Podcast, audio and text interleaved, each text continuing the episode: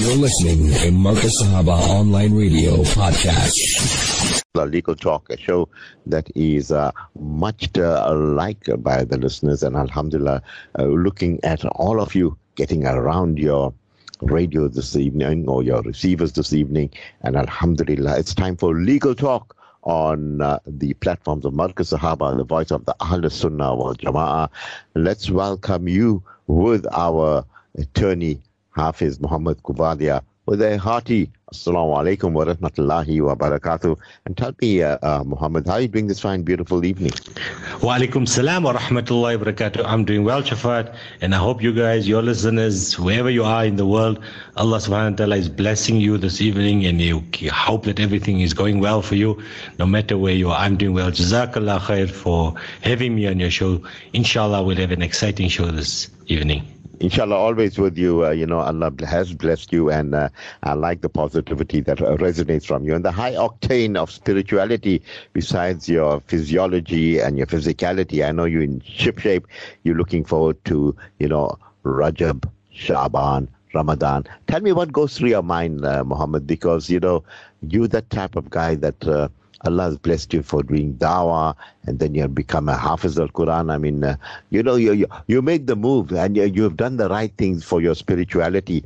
And when this, you know, beautiful months are rolling in, what do you do, Muhammad? You know, every hafiz by this time of the year needs to set out what he wants to do for the forthcoming Ramadan. And uh, this is now my month where we start now getting what we want to get ready for Taraweeh, making sure that we revise it and get ready because the month of Ramadan is not the month of learning, that is the month of reciting. So, yes, when it comes into Rajab, there's an element of anxiety that comes into my my soul, my heart, and I feel that I think that maybe every hafiz that wants to read Taraweeh for the month of Ramadan already sets out his goals, sets out where he wants to read, which masjid, which Jamaat Khana, which house, which home. Uh, yes, but no matter what, the words of encouragement to every Hafiz is don't lose the opportunity of Ramadan.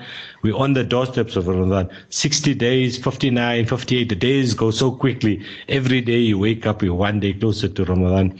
And if you don't have that passion for Ramadan, and you don't have that predetermination and that preparation for Ramadan, then you're unable to take the maximum benefit from this beautiful month. So whilst we're in Rajab, I think the thought is already, like you say, the thought is already into Ramadan and how we already as a Muslim, we have to prepare ourselves for this beautiful month. So yes, when you ask me and you mentioned that I'm Hafid, so Hafid is passionate about his Quran. He wants to make sure that he doesn't lose a single day whether it's in Ramadan or out of Ramadan, every day should be a desire and a yearning to, and to read some portion of the Quran. And, and, and funny enough, you know, Shafaat, I found when I speak to some of the senior Hufaz, and I'm talking about Imams of Harams, when you speak to them and you sit down, their life revolves around the Quran. We the, the, who know less Quran and less tafsir and less, we don't even appreciate what they appreciate yet you'll find that they the type of people minimum three to five suparas a day. Minimum is a part of their life. So be, after Fajr they're going to read three three suparas or three juz or five juz as a minimum every day. And yet we find those, you know, bordering on halfway and just qualify. We have like even if we read quarter we feel that we've done something, but we should we should have the desire and the yearning to at least every day to read a couple of two, three, four, five suparas every day. And if you have that cycle, in a week, every week you'll be able to finish the uh, one khatam of the Quran. Inshallah. Yes, so that's my rajab for you. Beautiful indeed. And I, you know, I knew uh, a gentleman. This man was truly a gentleman, a historian, and his name was uh, Ismail Patel. You know what he used to do, uh, Muhammad?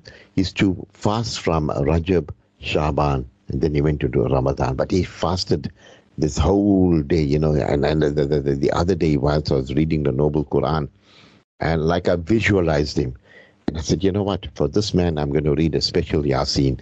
And I did that because you know he's gone to the world of reality and so forth. But uh, the addiction to the Quran is like you know none other because it was Sheikh Ahmad Deedat uh, Rahimullah that infused that uh, you know the, the, the uh, reading the Quran with understanding and meaning, and you know what an impression it makes when you read the Quran uh, with the meaning.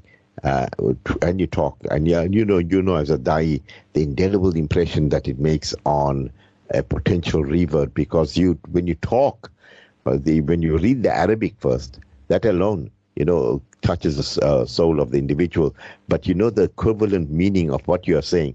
That makes a very big difference. Even when you are reading your noble Quran, and you get to, you know, like the kul say, to bring burhan proof in kuntum if you are sadiqin truthful and then you you get to understand or you get to learn the uh, quranic arabic not that uh, Arabic or the kitchen Arabic uh, that you know the people speak in in different parts of the Arab world, uh, Muhammad. So you know, just on the topic of Arabic, um, for me, a, a big eye opener was when I went to Jerusalem and Al-Aqsa Masjid, and I found that our enemies, the Jews, speak Arabic, and they they they they know and understand Arabic better than what we as Muslims know.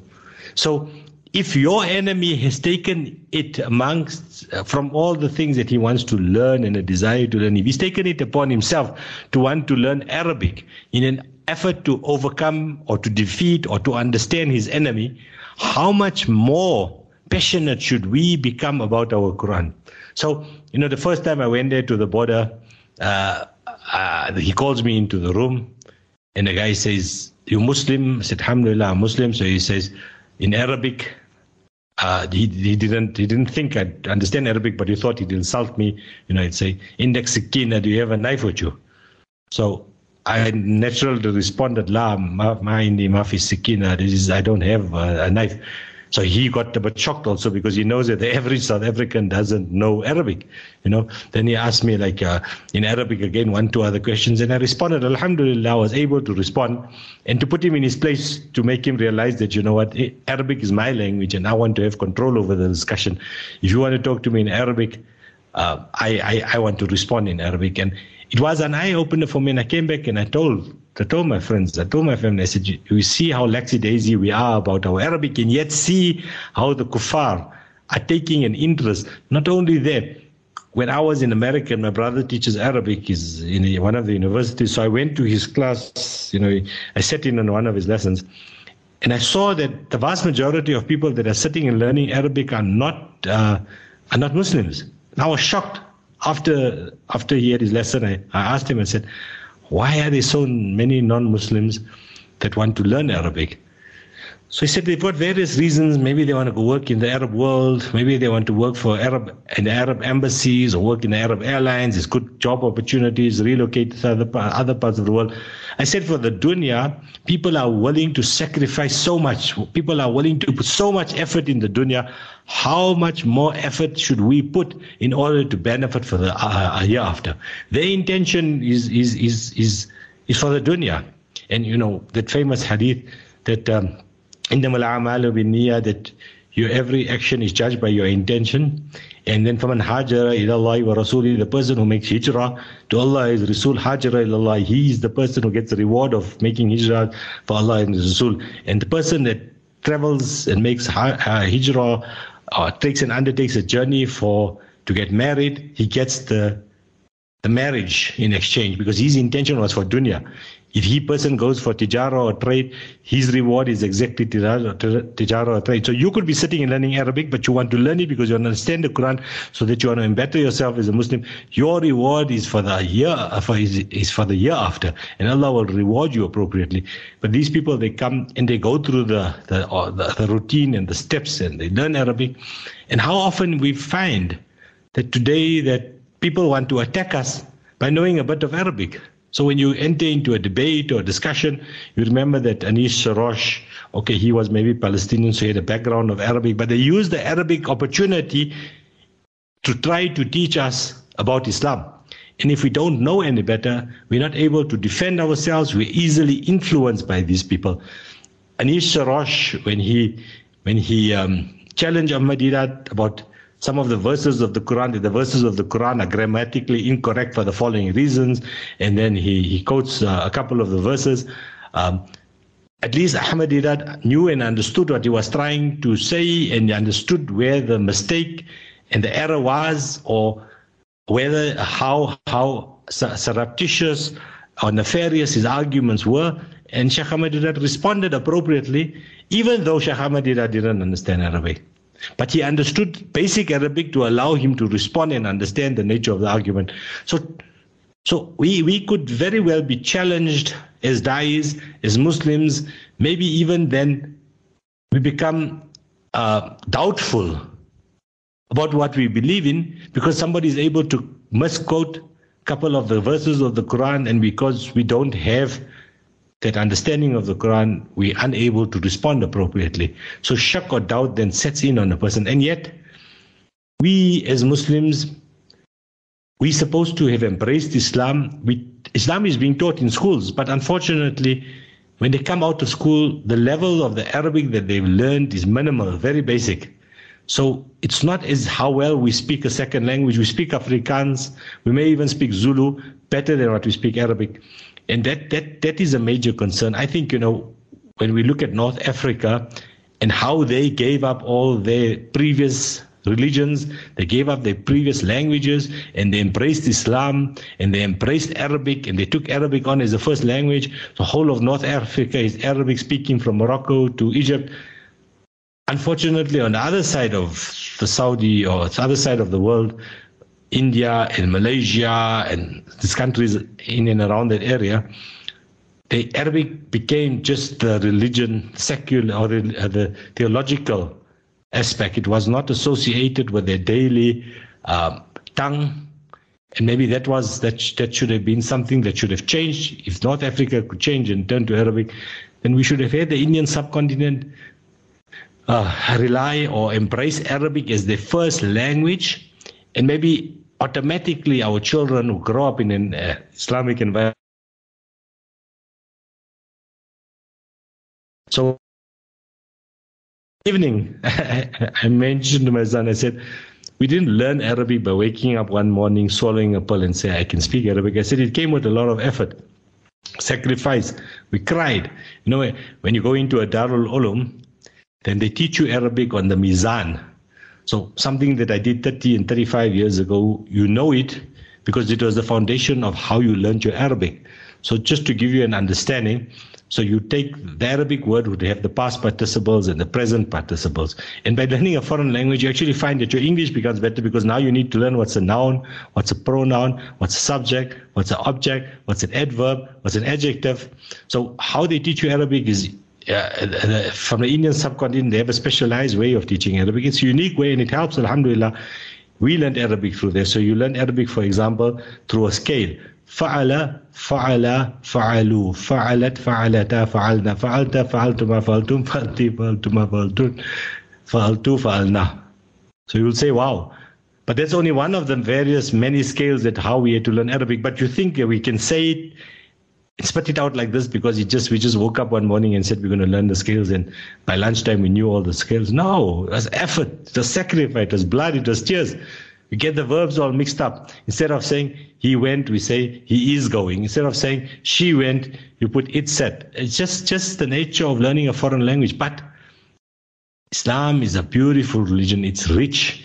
There is not a single translation on the face of this earth can even begin to do justice to the meaning and the translation of the Arabic Quran. There is no way that a trans- translator who doesn't apply his personal contribution to the translation. This is how translations work. So it depends on the era and the epoch and the understanding of the deen through the eyes of the translator that we are reading. So when you read Abdullah Yusuf Ali's translation, it comes with his baggage. It comes with his understanding. That's why you find variances. You read different translations and you see, but look how different the translators what different words did they choose? But as a person who has, who develops an understanding of Arabic, and the more you read the Quran, the more the words will become familiar to you, the more easier it is for you to read the Quran with understanding. Reading the Quran in Arabic is virtuous, it's meritorious. For every letter, there is 10 reward. for Alif Lam Mim, there is 30 reward. Alhamdulillah, that has its place. But what about reading it with understanding? The Quran says, مَثَلُ الَّذِينَ حُمِلَ التَّوْرَاتِ that the Quran brings forth the similitude of the people of the Torah, that they were like donkeys, that's asses that's carrying books.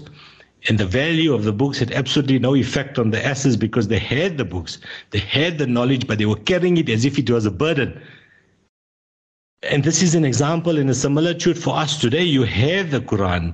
The Quran is mubin. The Quran is magnificent. The Quran is the words of Allah subhanahu wa ta'ala.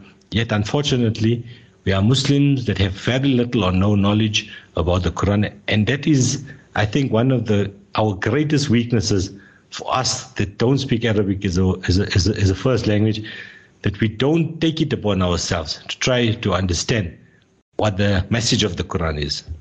Yes, sir, Muhammad, you're very eloquent in uh, what you were saying, and I was, uh, uh, you know, I was uh, busy expounding on the ayat, you know, فَبِأَيِّ آلَاءِ رَبِّكُمَا تُكَذِّبَانِ where, you know, it says, uh, which is it of the favors of your Lord do you deny? And in the Urdu equivalent says, kis kis uh, nemati apki rapki jutlaoge.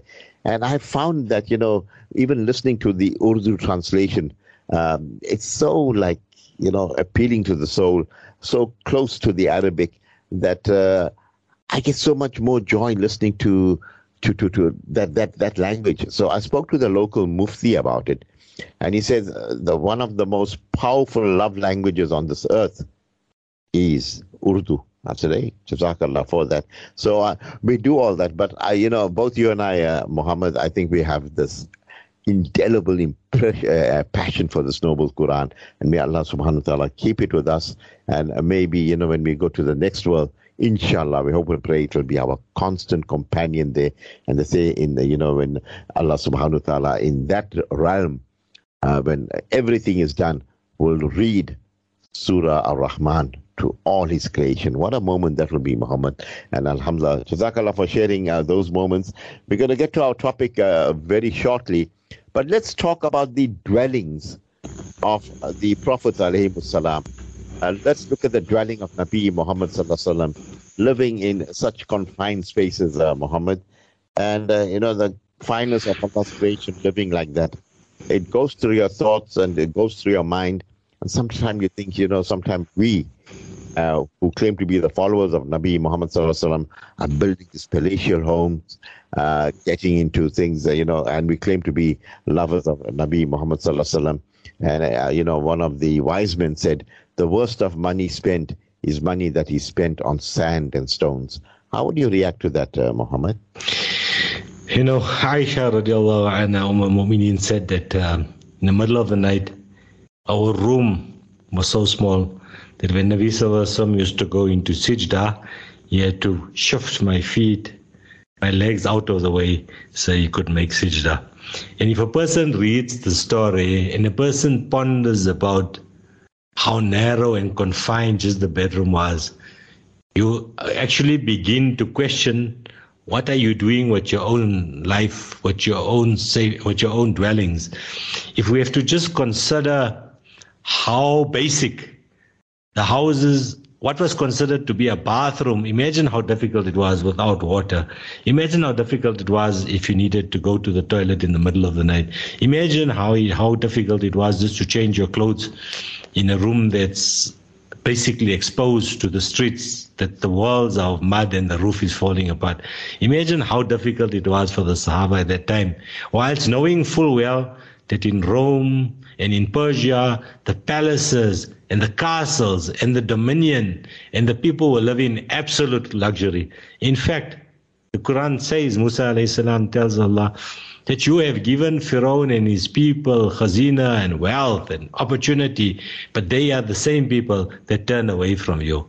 So the people live very opulent lives. The people live the types of lifestyles we can only dream about even in today's day and age, even in, in those years, even prior Nabi Sallallahu even prior the time of uh, some of the major prophets, how well off the beautiful gardens they talk of Babylon and how lush and green and how kam taraku uh, the, the Quran actually talks in one of the verses about how the gardens that the people left behind, how beautiful the structures and the buildings and everything was. uh, fi jannati wa uyun, that gardens and wells and, and waterways. People lived in such opulence.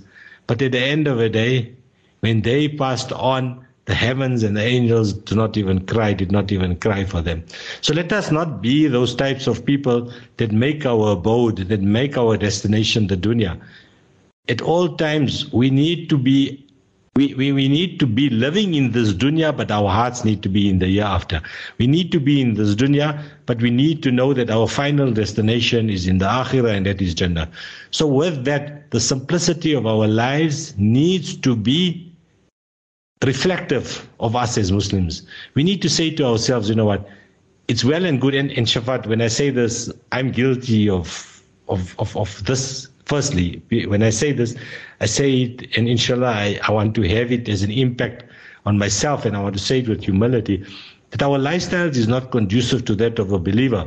Today we live in double story mansions, huge mansions because we have, we can afford, and this is our lifestyle. But, but you ask yourself the question, is this the condition we should be living in, even in an environment today, knowing that our workers, when they go back home, when they go back to their shelter in the evenings, or they go back to the to the uh, to the to the homelands at the end of the year, what type of lifestyles are they having there?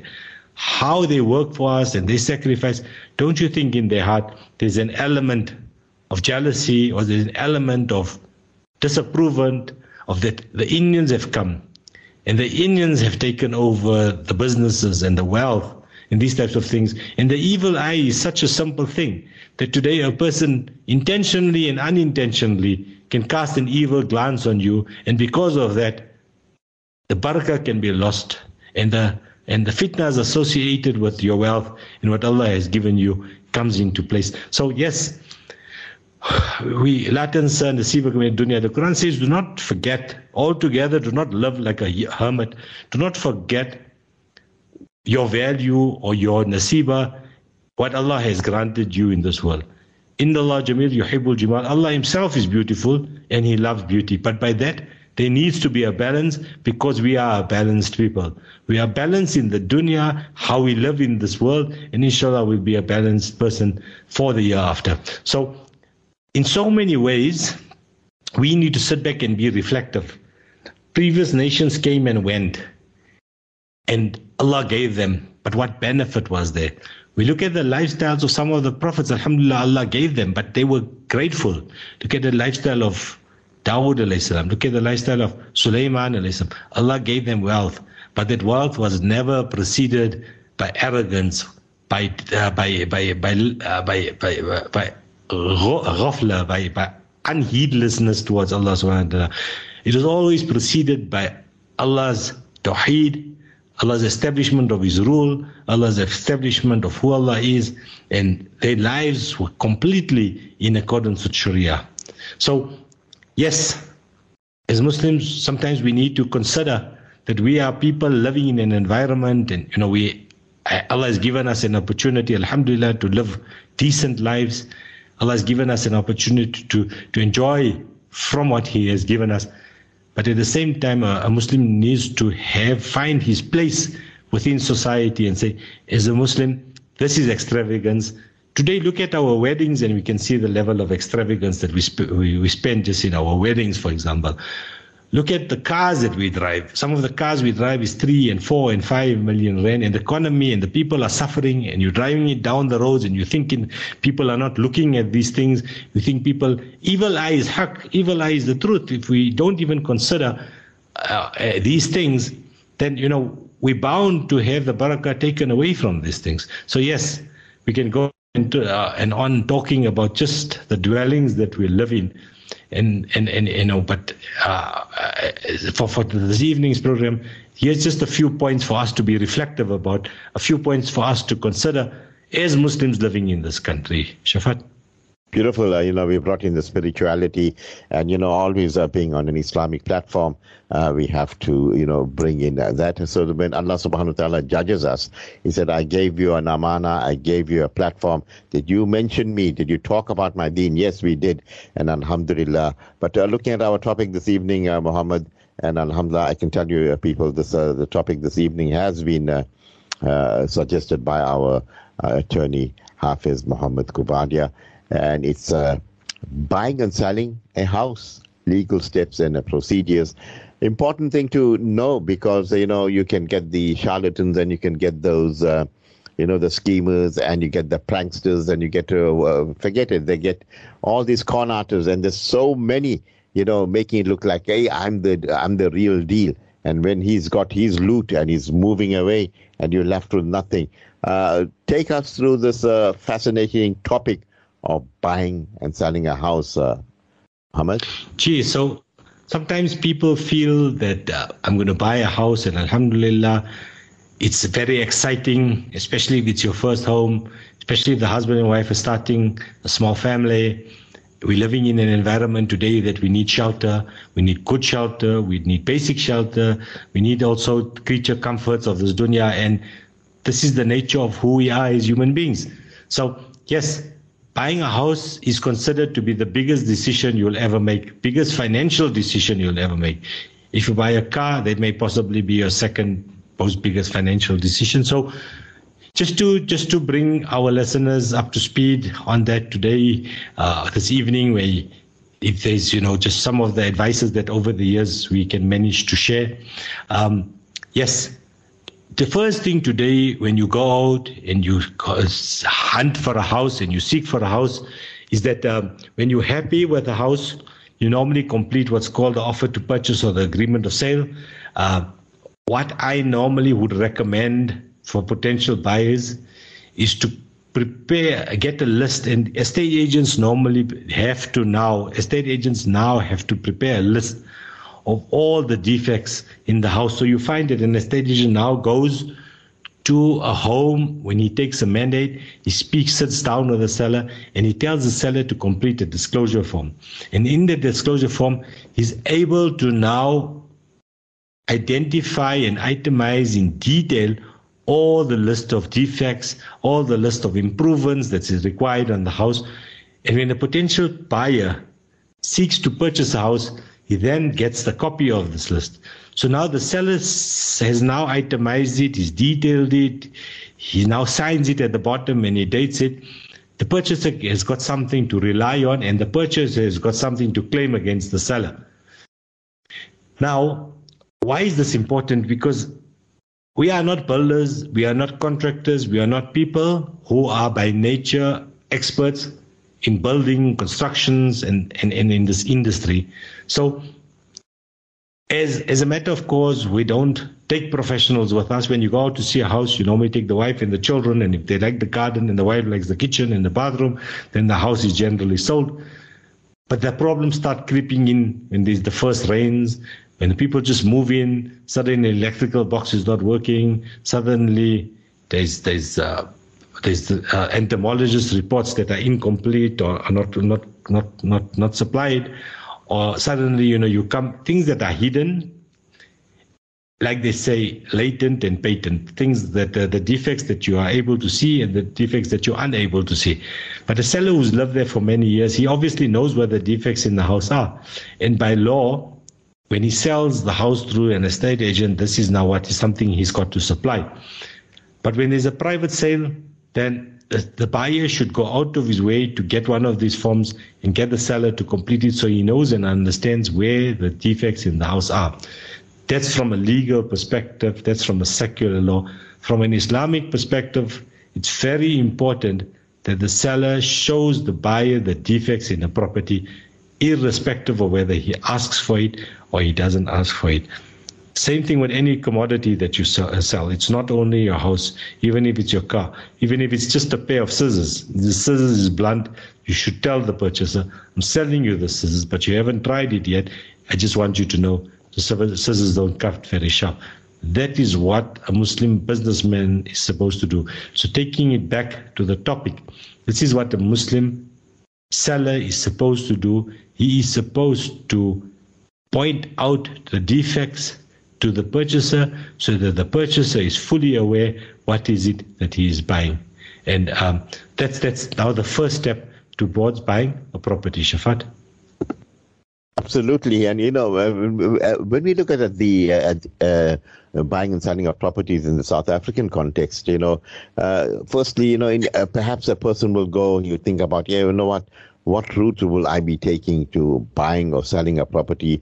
Or you, you, uh, you know, you have to choose a maybe if you're selling a property, you'll have to choose a, a, a selling price for the property. How do you uh, evaluate your property? Do you get a real estate agent uh, to come and look at your property and say, yeah, this is the valuation? Or a man like yourself who does a lot of conveyancing, uh, Mohammed, can you come into a property and say, yeah, you know, this this will be a fair value? Do you do things like that? Yes. So what happens is normally when we get into a transaction, the tran- the complete agreements have already been done. The agreements, the seller and the buyer have already agreed onto a purchase price, and normally the finances are also already in place by the time we get the deal. But the best advice, so so so that like the advice I gave previously, is some of the pitfalls that I see in doing these transactions over the years that when the buyer finally gets into the property and then there's issues, now the seller has already been paid and he's moved on. You need to track him down, find him. The seller shrugs his shoulders and says, you know what, it's a 2000 rand stove. If it's not working, sort it out yourself. You know, it's these types of issues that tend to unfortunately creep in uh, on occupation and pitfalls that I would warn against. More particularly, what would be considered to be a fair price. Unfortunately, or in this industry, there is no guideline or handbook. Rather, let's say there's no handbook where you could just open up and see, okay, a property in Sydenham, uh, this, this, uh, these are the, uh, this, this, this would be the value, because it's not like a motor vehicle. A motor vehicle is by and large standard. So you know you're buying. If you see a 19 uh, a 1999 Toyota Corolla 1600, you have you just open up the book and you would get all the figures and you're able to work out maybe five percent here, five percent there. You're able to work out some rough estimate. So with houses, it's you know materially different. It's based on a lot of factors. At the end of the day, the seller always wants to get the best possible price and the purchaser wants to pay the least possible price. So that is always something you need to consider. There is today, there is software programs that we have access to, estate agents and attorneys to have access to. But what they do is they actually give you a general idea of what properties in the area have sold at. So you'd say, my neighbor's house sold two years ago. He received one million rand for it. But then you're not comparing apples with apples because he may have had six bedrooms and you only have three bedrooms. He may have two bathrooms and you have six bathrooms. So, so, so that also is just some indication of what property prices are in the area. Then, of course, you know, is it sea facing? Is it bush facing? Is it next to a school where the children stand outside the whole day, smoke and make a noise and, you know, start vandalizing neighbors' properties, start stealing things from the yards, or is it close to a masjid and that would have some benefit, or is it close to shops so you don't need to take out your car to go buy um, a loaf of bread? These are other factors that that, that allow um, for values to fluctuate. You know, sometimes you find that you're living in an area that's predominant all its life. The prices have been just been uh, around the same values and nothing superb about the area. And suddenly, you know, uh, a beautiful masjid comes up in the area. And because now the masjid is there, uh, the value of the properties around the masjid automatically increase. I mean, we've seen it happen, you know, in some of the white areas when the, the Indians or the Muslims then moved north, north of Joburg, north, northern suburbs, like we say here. And because then masjids were established, the houses around the masjids automatically the prices increased accordingly. So yes, these factors are very personal. They're very um, localized. I, you can't generally say, you know, what values in one area would fetch in other areas. Um, and, and, and I would say that an estate agent generally also is supposed to provide advice to potential purchasers and sellers because this is the nature of their business. So sometimes we're paying them a fee, but the fee that we pay them is worth every penny because they're providing information information that is useful, information is valuable. If you phone an estate agent and you say, listen, can you show me a few houses? You could very well see five or ten houses with an estate agent, and you're able to then compare pricing. Based on that, you are able to understand the nature of the market and what prices should be offered in terms of now moving, you know, something that, that you're attracted to and what price you must consider for that. Yeah, Mohammed. Uh, you know, you also find, uh, you know, many people, especially, you know, they had this bank and uh, or maybe the African bank and so forth, uh, giving people loans willy nilly without checking out the background or whether they have uh, the capacity to, you know, service or bond and so forth.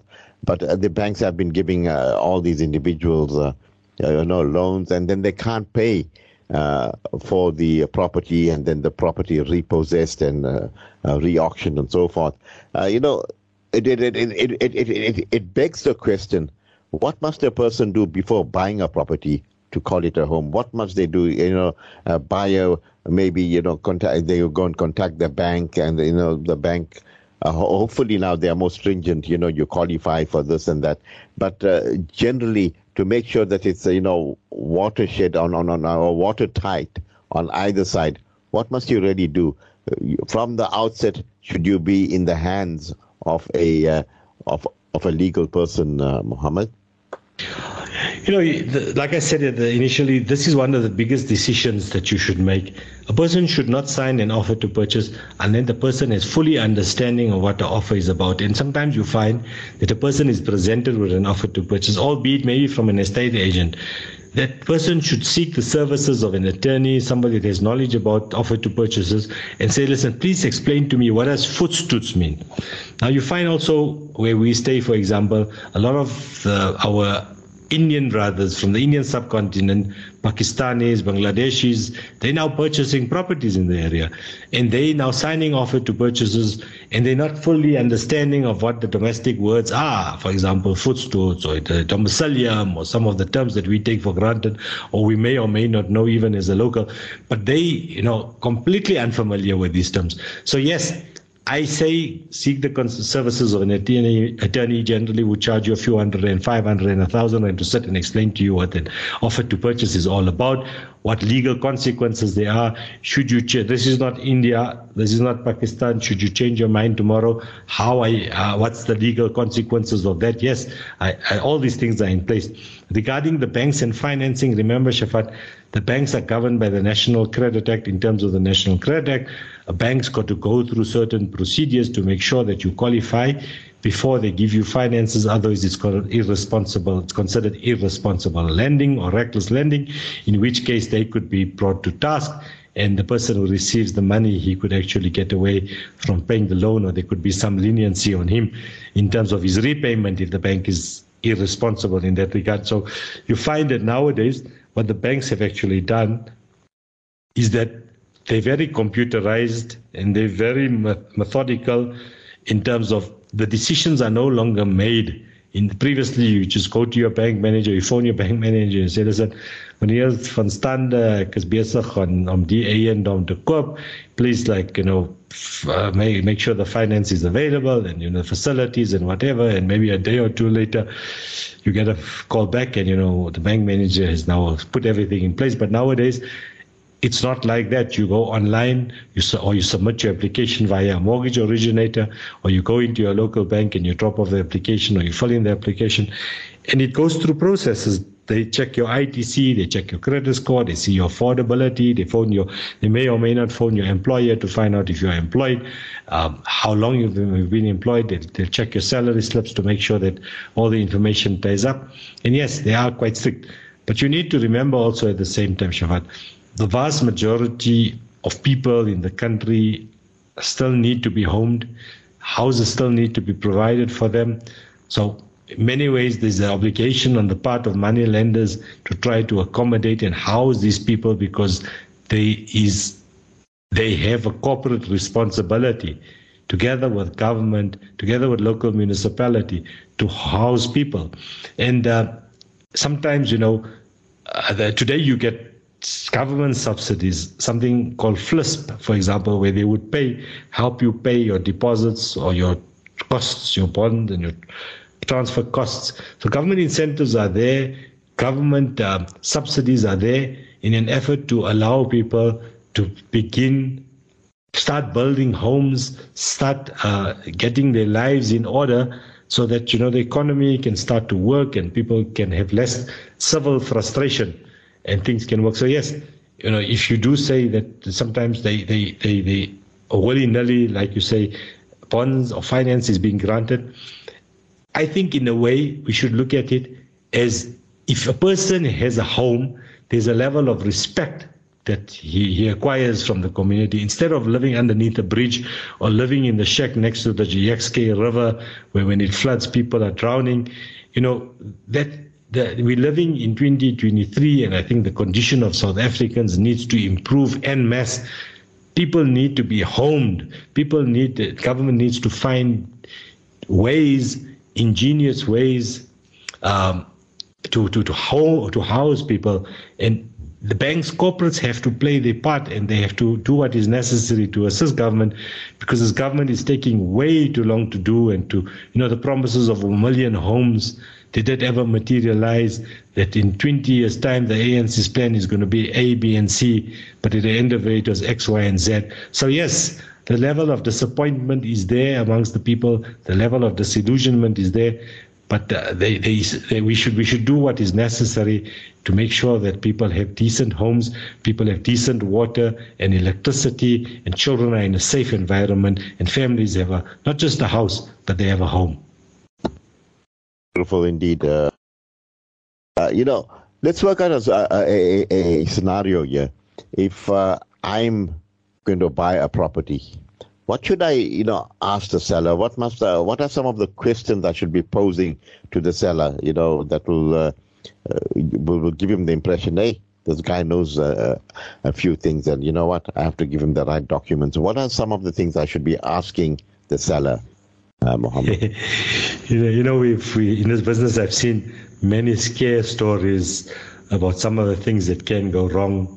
I've just the other day sitting with the clients and the the demarcation of the land where the land surveyor has demarcated doesn't fall squarely on how the building has been built by the previous owner. So yes, today we are so ignorant as purchasers.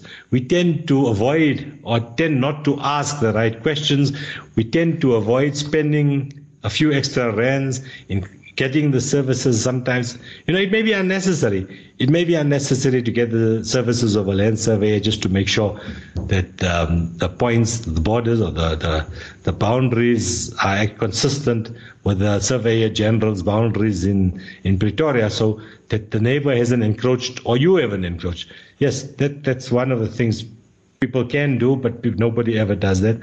Um, another thing is people don't ask for plans and sometimes, you know, a few years down the line, council knocks on your door and they say, I'm sorry, this building is illegal, there's no plans. And the council can actually bring an order to demolish anything that has been built without a plan. So that's very serious. Imagine you, you've invested millions of rands in a house, in a home, in out, which in, includes outbuildings, and you find that uh, the, the, the seller has built buildings without plans. And maybe a few years ago, uh, people did these types of things because building inspectors were easily corruptible. They used to come and have a cup of tea and a samosa and turn a blind eye, and people were doing it. I mean, that was the nature of how things were in this part of the world. But I think, you know, to, uh, for a buyer, they should be, he should inquire about some plans. Is there plans? If the sellers don't have plans, and by law the seller doesn't have to provide plans, that means it's not a legal requirement, unlike an entomologist report, unlike an electrical compliance certificate issued by an electrician. Plans are not a legal requirement, but a purchaser can insist and say, listen, I would like to purchase this property subject to plans. Then the seller, if he doesn't have plans, he needs to contact the services of a of a of an architect or a draftsman prepare plans, send it to the council, have it approved, come back to the buyer and say, there's your plans. It could cost him very well 20, 30, 40,000 rand today to get basic plans. So yes, that's an uh, that's something a buyer should consider. Sometimes I see buyers never ever ask for a copy of the title deed for some particular reason. It's never a question where I've had the buyers actually say, Can we have a copy of the title deed? Let's see what the terms and conditions, what the conditions of this property are, what usufructs, what servitudes are over the property? Do the rights uh, do the neighbors have any rights over me? Is there some other rights that I need to consider? By and large, it's generally safe. The way we, you know, our title deeds are structured, generally safe. But uh, a buyer should acquaint himself because there may be some sort of uh, usufruct by the neighbor for entrance or exit purposes, uh, right of way they call it. Um, so yes, asking about uh, title deeds may be something that a potential purchaser can can find out about. And uh, when you take transfer of the property, ask for all the necessary paperwork associated with the house. So if the person put in a geyser a year ago, ask him or tell me about your geyser. Was there a sales receipt? Where did you buy it from? Is there a guarantee? Because the seller is going to move away. If he moves away and six months later the geyser bursts, you know there's a guarantee. The guarantee now you can apply for the warranties or the guarantees in terms of what the geysers um, warranties consist of, and may have it fixed up or repaired at no cost to yourself. And, and with other things as well, you know, gate motors, electronic alarm systems. Get the documentation. Tomorrow, somebody wants to come in and assist you with your alarm, and he's got the manual for the alarm. It's easy for him to work through some of these things. Yes, taking occupation a person needs to be concerned or rather be mindful of some of these things, issues that come up after the transfer happens. Uh, you know, uh, you find other individuals uh, they love to buy and sell houses. I mean, a property is uh, is still a very lucrative uh, business, uh, Mohammed. Yeah, I'm one of those people that's passionate about homes. I love, I love. I, I went to Australia to visit my friend Molana Imran Nabi and I told him, You're living here on the Gold Coast, man. I'd like to see what some of the beautiful houses. I said, You're in luck. I've got a Pakistani friend. He's a doctor, and his wife is also a doctor. I'm going to take you to his home. And his home was on the on the beach. And I said, Shafaat, you come out of his front door and you you walk about three meters in front of the front gate and you're already now at the beach. That's how beautiful it was like an island that he was on like you know possibly an artificial island which was which was created. 2.5 million dollars 20, how many years ago? 10 years ago. So it was a huge amount of money. I mean, consider what, what the value of the property was. I'm passionate about property. I love property. It's, it's maybe it's a weakness of mine that I love to see beautiful homes. Can't afford it. or uh, like we spoke earlier, you know, does, does our lifestyle require it? Sometimes when I think in the middle of the night, if I'm thirsty and I have to walk now down two flights of stairs and then through the kitchen to, to fill a glass of water, I'd rather just die of thirst. It will be easier. No. Um, yes, properties, you know, it's, it's, it's, it's, it's, beautiful. It's great to have properties. Properties are your investment. You buy a property this year, maybe three years or five years over, uh, hence, you can flip it, make a profit. It's one of those assets that's relatively safe in terms of property prices, hardly ever come down. You know, we don't know what the future holds except that Allah knows. Uh, but uh, we, we say that as a general rule, properties are great investments. You can buy a property now on the beachfront, maybe two million there in Umhlanga, and four years down the line, you'll get your money back. You may even make a decent profit on it.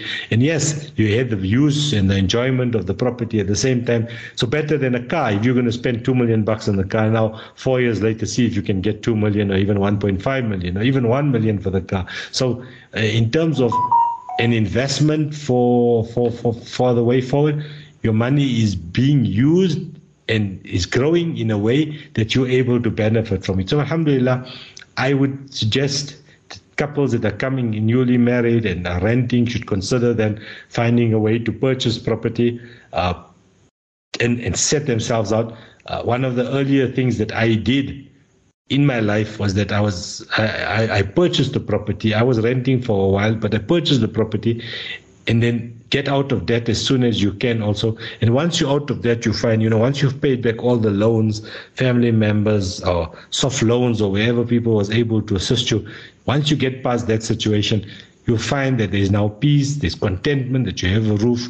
You can now actually grow your portfolio. As the family grows, you can then swap houses. You can sell this house. You know there's equity associated with the house. You go into a better area, or you go into a better, a, a bigger house, or you go into a more comfortable environment. You're able to do that, and you grow. And it may happen that you, over the course of your life, you do move homes or relocate a few times. Nothing wrong with it. But I do find the culture amongst Indian people is that they don't really like to move, unlike um, unlike the whites.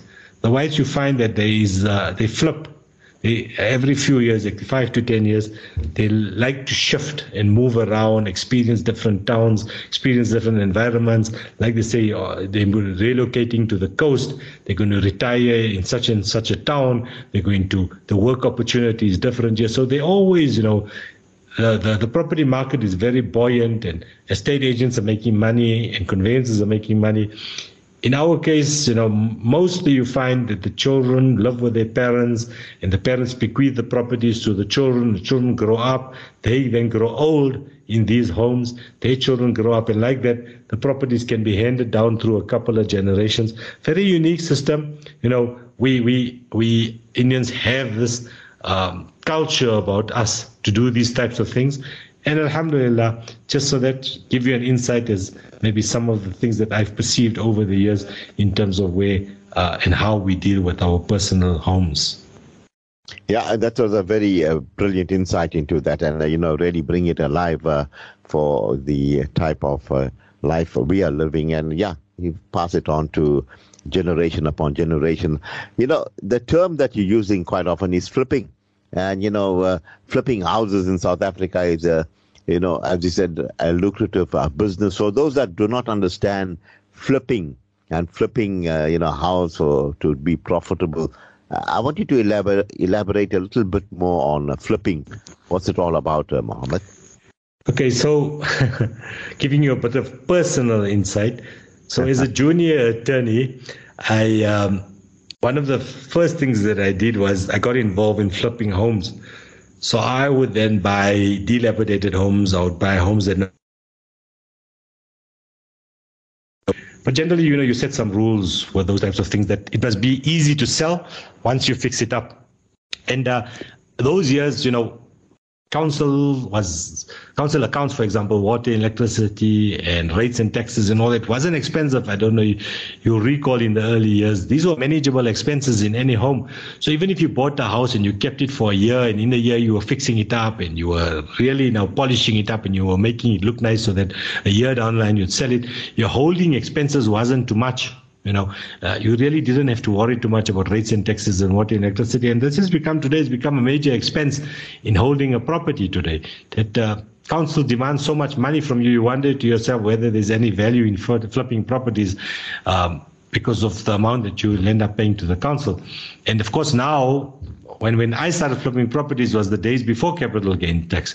So you know you could buy a property and you could sell it and you could make a decent profit, and um, you could you could use that as a capital uh, you could use that as a tax-free income uh, or rather not as a capital gain income because now you you pay capital gains tax on properties if you flip it. So yes uh, getting rid of tenants in the early years was much easier than it is now to get rid of a tenant. Now to get rid of a tenant you have to deal with a PAI and you deal with different acts and legislations and councils and municipalities and all that. So things have become difficult but there are still some people that continue that uh, that persist in doing this type of uh, it's it's uh, it's an income earning opportunity for people that may want to start up in this type of business. So it's where you go in cheap, where you go in reasonable, and you uh, you you spend. You have a budget now in terms of what are you able to do. You have a maintenance team or a building team or contracting team that you go into a property. See, remember, people, especially first-time home buyers, avoid wanting to do work they're scared to do work. Sometimes just a, a, new tile job or a new paint job makes a difference on the property. We know that. We know that. We've seen it, you know. Sometimes the house can't sell because the color of the house is ugly. But when you go and you just fresh coat of paint and you give it new flavor and you give it a new, uh, a new color It's exciting. Potential buyers automatically, when you're standing and they look at the house from the outside, they look at the expressive colors and the beautiful colors. It really makes a difference, you know, just a fresh coat of paint. So it's like that. But potential buyers, for many reasons, one of the reasons potential buyers don't want to spend on a house is because they don't have the money. It was expensive enough that they had to put a deposit and maybe raise more money for transfer costs and raise more money for odds and ends and relocation costs and costs that were became unavoidable. So now to avoidable expenses like a fresh coat of paint, changing the paving or just like, you know, changing a garage door is money that they don't want to budget for immediately. So they scare away and they shy away from these types of. So seller potentially should be doing this and maybe including it in his price. So to say, you know what, I've repainted the house. It looks a bit nicer. It's easier for me to sell, and I'm still going to see if I can't charge extra 10,000 rent for the fresh coat of paint in my purchase price. So I'm not going to say it for 500,000. I'm going to see if I can get 510,000 rent. That is easier for potential buyer because he doesn't see now that that is being a cost over and above his purchase price.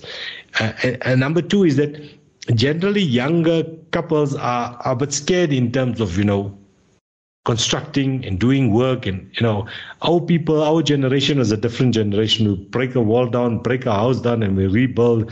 The younger generation is a bit more cautious about these types of things. In fact they also you find that they they're tending to live in flats now. They're telling they want to live in estates. They want to live in closed environments.